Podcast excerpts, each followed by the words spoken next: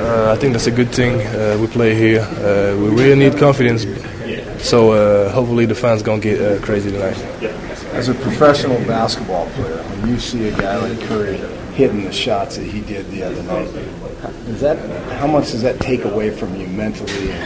Is it demoralizing? Uh, that hurts, man. Uh, they get like 11, uh, 11 to run or something like that just by threes. So uh, yeah, that hurts. That hurts a lot. But uh, we we got to stay strong. Uh, the series not over. We're gonna fight, and uh, we're gonna take the game by five.